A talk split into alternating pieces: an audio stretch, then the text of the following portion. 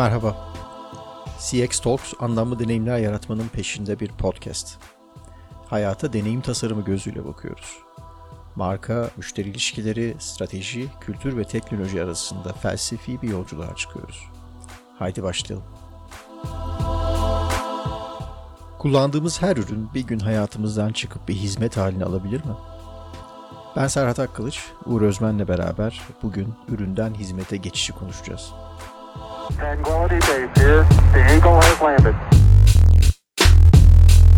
Evet, e, her ürün bir gün hizmet olacak mı? Olacak mı? Uğur Özmen. e, her ürün bir gün hizmet olacak. Aslında pazarlama ders kitaplarında o okuttuğumuz e, matkap mı satıyoruz? Duvardaki deliği açmak bir önemli. Güzel bir tabloyu asmak istiyoruz aslında. Yoksa ona baktığımız bir evde yaşama deneyimi mi istediğimiz şey? Bunların hepsi e, baktığın zaman bir üründen, ürünün hizmet ettiği e, deneyime doğru bizi şekillendiriyor. E, çoktan başladı zaten. Hani Airbnb ya da Uber işte oteli bir ürün olmaktan çıkartıp konaklama hizmetine tümden dönüştürdü. Ya da taksi çağırmak tümden artık taksi diye bir ürün yok. Bir yerden bir yere gitmek var. Hizmete dönüştü. Ve doğal olarak da e, hani böyle bir bunlar tabii bunlarla başlamadı. Çok önce başlamıştı da her ürün hizmete yavaş yavaş dönüşecek. Ve aslında bu bir dönüşüm de belki bazı kategoriler için çok e, zaten vardı, çok hızlı gelişti. Bazıları e, ya yok o kadar da olmaz herhalde bu kategoride bunu yaşamayız dediğimiz kategorilerde bile hizmete doğru bir dönüş var. Mesela müzik herhalde hiç yadırgamadığımız bir şey artık. Yani o eski CD'leri nereye koyacağımızı bile bilmiyoruz. Sahip olmanın çok zor olduğu bir alan müzik, müzik. Sahip sahiplik yok. Yani bir bir şeyi satın alıp benim olsun diyemiyorsunuz. Erişim hakkı satın alabiliyorsunuz sadece. bir yandan iyi de oldu. Yani evde evet şimdi e, o CD'lerin ne yapacağını bilemiyorsun. Ama e, o CD'lerin zaten sende olma sebebi istediğin zaman ona erişebilmek idi. E, şimdi istediğin zaman erişebiliyorsun zaten. Daha ucuza. Bir de evde bir sürü yer işgal etmiyor. Ya onun ne o neredeydi? Onu nasıl sınıflandırmıştım? Bak o çok güzel bir parçaydı. Şimdi bak aklıma geldi. Yapıştı dilime. E şimdi istediğin zaman aç dinle. Nerede isterse orada dinleyebiliyorsun. İlla eve gidip de o CD'yi bulup çıkarıp bir takayım da dinleyeyim demek zorunda değilsin. Tamamen hizmete dönüşmüş oluyor zaten. Aynı şey kitapta da var aslında. Kitabı da şu anda dijital ortamda aldığımızı düşünüyoruz ama sahibi olamıyoruz.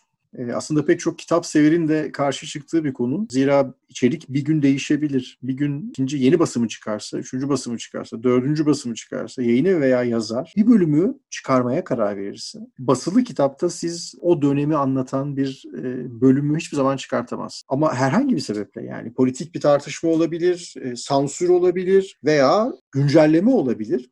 Sizin aslında o anın fotoğrafını çekmenize izin vermiyor dijital kitap bir yerden sonra devamlı güncelleniyor. Devamlı güncellenmek güzel bir şey. Bu da belki tartışılabilir ama kitap da bugün tam anlamıyla dijitalde ise sahip olamadığımız bir şey. Erişme hakkımızın olduğu bir şey. Evet yani iyi ve kötü taraflar. Zaten teknolojinin her alanında olduğu gibi külliyen iyi veya külliyen kötü diyeceğimiz bir konu mesele değil. Tamamen bağlamsal bir mesele. Peki müzik, kitap. E, ya çok bu konuşmalarda hani Uber örneği vermeye doğru gitmek istemiyorum ama mesela mot- otomobil konuşabiliriz birazcık. Bir gün gereksiz olabilir mi otomobili satın almak? Ya aslına bakarsan e, çok eskiden beri pek gerekli değildi. Yani ben sen iyi biliyorsun çok uzun yıllar süren bankacılığım var. 1988'de başlayan ve o yine bankacılığımın ilk yıllarında bile genç arkadaşlar işte biraz e, cepleri para görünce araba almaya karar verdiler ve ben her seferinde oturup onlara araba almanın ne kadar gereksiz olduğunu ve onları ne kadar fazla yükümlülük altına sokacağını anlatmaya çalışıyorum. Ve ilginç tarafı bugün arabaya neden sahip olmamalı diye kullanılan kelimeleri, kavramları o zaman söylüyordum. Yani arabayı satın alacaksın, onun parasını her ay ödeyeceksin. Oysa bir İstanbullu olarak ki İstanbul'da diğer şehirlerden daha fazla trafik olduğu için bir İstanbullu olarak günde maksimum 3 saat, 3,5 saat o arabayı kullanacaksın. Geri kalan 21 saat o araba kapıda duracak. O 21 saat kapıda duracak olan arabayı niye alıyorsun? Onun yerine her yere taksiyle gitsen daha ucuz olur. Tabii ki İstanbul'daki bazı güvenlik sorunlarından ötürü biraz bunun sorunu tartışabiliriz ama hayatın gerçeğinde her zaman arabaya sahip olma konusunu çok irdelemek lazımdı.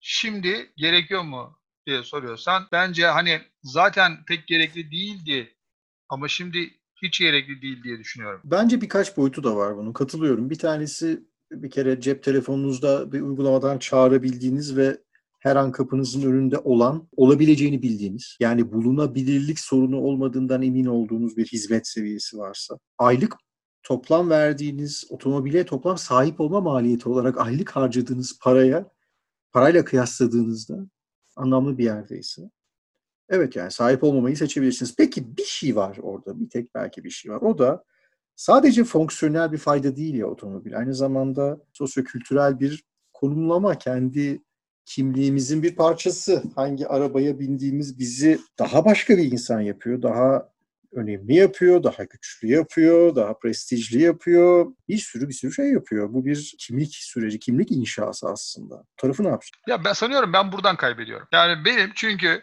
hani arabayla ilgili işte bak şöyle bir arabam var. Hani e, önce arabam sonra ailenin diğer fertleri gibi bir dünyam hiç olmadı. Ha, kullandığım araba da 2007 model. Şimdi benim arabayla ilgili duygularım zaten pek fazla böyle e, hani işte statü, hava vesaire olmadığı için ben oralarda pek yokum maalesef. Ama sanıyorum bu şey döneminde zaman zaman bunlar da kullanılacak. Yani mesela General Motors aracınızı kullanmadığınız zaman kiralarsınız. Başkası başkası kullanır diyor. İşte böyle bir durum olduğunda ben lüks arabayla gideceğim diyebilir o hani arabanın havasına düşkün olan arkadaşlarımız ya da zaten havası öyle bol gani havalı olan arabaları kiralayabilirsiniz. Sanırım şunu da söylemek lazım. Sadece araba kiralama hizmetinden bahsetmiyoruz. Aslında bir süreç içerisinde araba veya mobilite hizmetine devamlı erişebileceğiniz bir platform olması gerekiyor ki ikna olun. Yani işte Türkiye'de örneklerini gördüğümüz, dünyada örneklerini gördüğümüz, bunun başlangıç adımlarında olan, bayağı ilerletmiş olan pek çok marka var. Ama ben araba sahibi olmadığımda da cep telefonunun içerisindeki bir platformla her an mobiliteye erişim hakkım ve fırsatım var dediğiniz zaman herhalde biraz daha o erişim yelpazesi içerisinde sosyokültürel boyutu mesela bunun çözülecek diye düşünüyorum.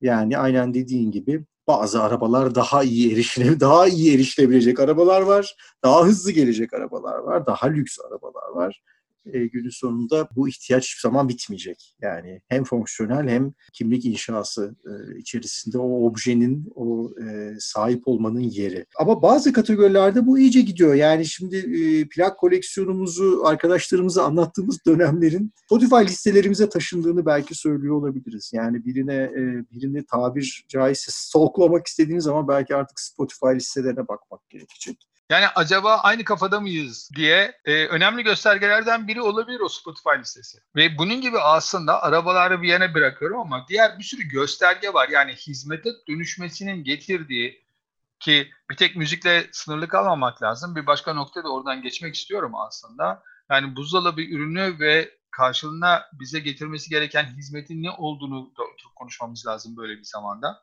Nasıl bakkaldan veya diğer bir benzer bir hizmetten değil. Ne ısmarladığınız aslında sizin kim olduğunuzu gösteriyorsa Spotify da sizin kim olduğunuzu gösterir ya da siz o platformda ne zaman hangi arabayı istediğinizde sizin kim olduğunuzu gösterir ve çok güzel de ipucu bırakır. Mesela Nike ayda 20, 30 ya da 50 dolar ödeyen birine 3 ayda bir 2 ayda bir veya her ay yeni spor ayakkabısı kiralıyor. Yani evet ben her ay havalı olarak her ay yepyeni bir spor ayakkabısı ayağımda olacak. Ay bitince iade edeceğim, yenisini alacağım. Ne dersin bu işe? Ben bunun hala sosyokültürel bir dönüşüm süreci olduğunu düşünüyorum. Bu bu bu şekilde tüketim alışkanlıklarımızı değiştirebilmek için bence e, nesil e, geçişiyle beraber daha kolay olacak ama hala bazı nesillerin buna direneceğini düşünüyorum.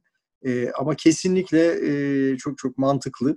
E, sadece yani e, bütün kategorilerde bu arada buna bir sürü bir sürü örnek var. Hatta hiç aklımıza gelmeyen kategorilerde de var. Yani mesela kişisel bakım kategorisinde var. Yani otomobili vesaireyi bir kenara bırakalım. Günün sonunda abonelik ve ürünün hizmete dönüşmesinin e, bir formu aslında satın alma sürecinin otomatik olması. Sizin çok fazla efor harcamadan e, düzenli olarak o erişime sahip olmanız bunun ticari tarafta kurgulanmış modeli olan aylık kiralama modelleri veya kullandığı kadar öde model. Şu anda benim yazıcım yazıcı hiç önemli değil. Bugün kırılabilir benim için ama baktığınız zaman her ay 50 sayfa ödeme şeye basmaya belli bir para ödüyorum ve önemli olan da bu gerçek. 2016 yılında Unilever Amerika'da bir Dollar Shave Club diye bir isim, e, isimli bir şirket satın aldı. Nakit olarak 1 milyar dolar ödediler bu şirkete. İki girişimci tarafından kurulmuştu. 2011 yılında kurulan bir şirketten bahsediyoruz. 5 yıllık bir geçmişi var. Ocak 2011'de faaliyete başlamışlar.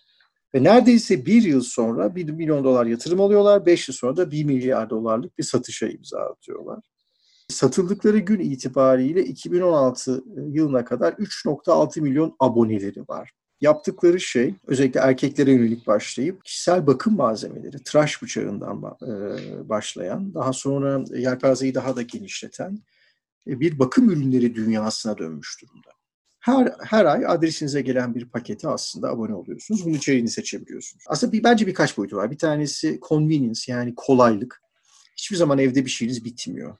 Yani o kartuşun yarın önemli bir sunumunuz, önemli bir toplantınız, e, imzalamanız gereken bir şey varsa ve kartuşunuz bittiyse ya da kağıdınız bittiyse evde o printer'ın hiçbir anlamı yok. Bir kere bu durumda olmak istemiyorsun. Aynı e, arabada benzinin bitmemesi veya e, servise e, ihtiyaç duyan bir arabayla yolda kalmak istememeniz gibi. Yani convenience tarafı daha gerçekten sizin içinizin rahat edeceği hizmet seviyesinin standart olarak devam ettiğinden emin olduğunuz bir e, fonksiyonel dünya. İşte bir başka boyutu çeşitlilik. Yani size her gün başka bir sürpriz gelebilir, başka bir e, seçim yapabilirsiniz.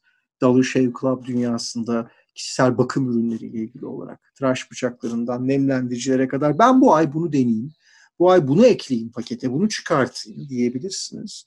Bunu yaparken pandemi ortamındaysanız hele yani bunu yaparken zaten markette minimum vakit geçirmeye çalışıyorum. Maskeyle zaten çok sıkıldım şunu evden bilgisayar başında yapayım diyebilirsiniz.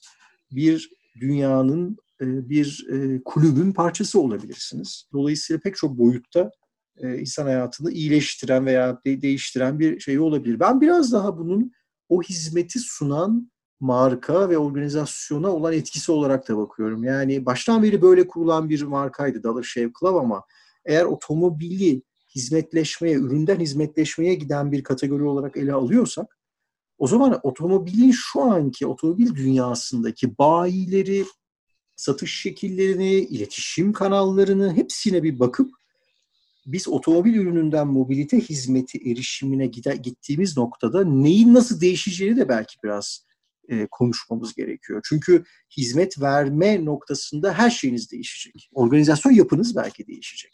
Bulunurluğunuz değişecek. Belki bayiye bir ihtiyacınız kalmayacak. Tamamen katılıyorum.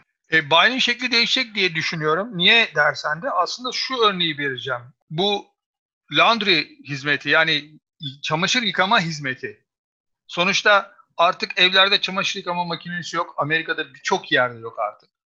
Ya evde çocuk yoksa da zaten çamaşır makinesine ihtiyacınız yok. O aradaki bir buçuk metrekübü çok daha rahat kullanabiliyorsunuz ve koyuyorsunuz bir torbaya gidip ya isterseniz başucunda beklersiniz kendiniz yıkarsınız ya da bırakıyorsunuz daha 3 sent 3 dolar daha fazla veriyorsunuz. Yıkanmış, temizlenmiş ve ütülenmiş olarak da alıyorsunuz. Şimdi arabanın bundan çok farklı olmadığını düşünüyorum. Bu yani kavramsal olarak. Yani arabama, arabaya sahip değilim. Buzdolabına sahip olma konusu bile benzer bir konu benim gözümde. Haftanın 7 günü, günün 20 saati, 18 saati. Hani isimlerden bahsedeceğim ama Getir.com gibi ya da Banevi gibi ya da bunun gibi yerlerden biri yakınlarınızda olsa da siz her istediğinizde gerçekten etin, sebzenin, meyvenin en tazesini, en güzelini ve en tabii paranızın ulaşa, ulaşabileceğiniz gibi bir şey getirirse evde 2 metreküp buzdolabına ihtiyacınız var mı? Küçücük bir şey olsa o zaman sadece hani geceliğin kalktığı zaman soğuk su içmek için. Onun dışında bir şeye ihtiyacınız var mı diye bir düşünün. E, o zaman zaten gerek kalmayacak. Ve hatta bir yandan baktığımız zaman da yeni bir teknoloji sektörü zarar uğratmış olmayacak. Tam tersi temel kavram yani müşteri ihtiyacı aslında bir hizmet. Taze sebze meyve. Şimdi arabaya da böyle bakıyorum. Arabaya da böyle baktığım zaman hatta yani geriye ondan dolayı biraz geriye gidiyorum. E, buzdolabının kavramı da değişecek mi? Evet bu şirketlerin sayısı artarsa e, gençlerle başlayacak. Tıpkı çamaşır yıkama işlerinde olduğu gibi gençlerle başlayacak. Evde böyle bir şeye ihtiyacım yok ya da daha küçük bir tane buzdolabı bana yeter demeye başlayacaklar. Yavaş yavaş büyüyecek.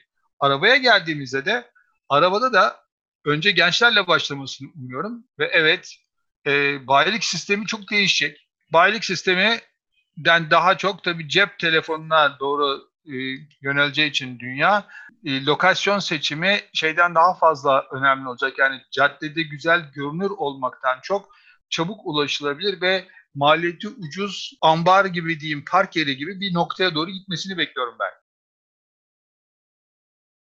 Amazon yıllar önce dash buton diye bir şey yaptı. Tek bir tuşla, tek bir düğmeyle tek tek sipariş veriyorduk. Ne oldu sonra? Bayağı olmadı o iş sanki.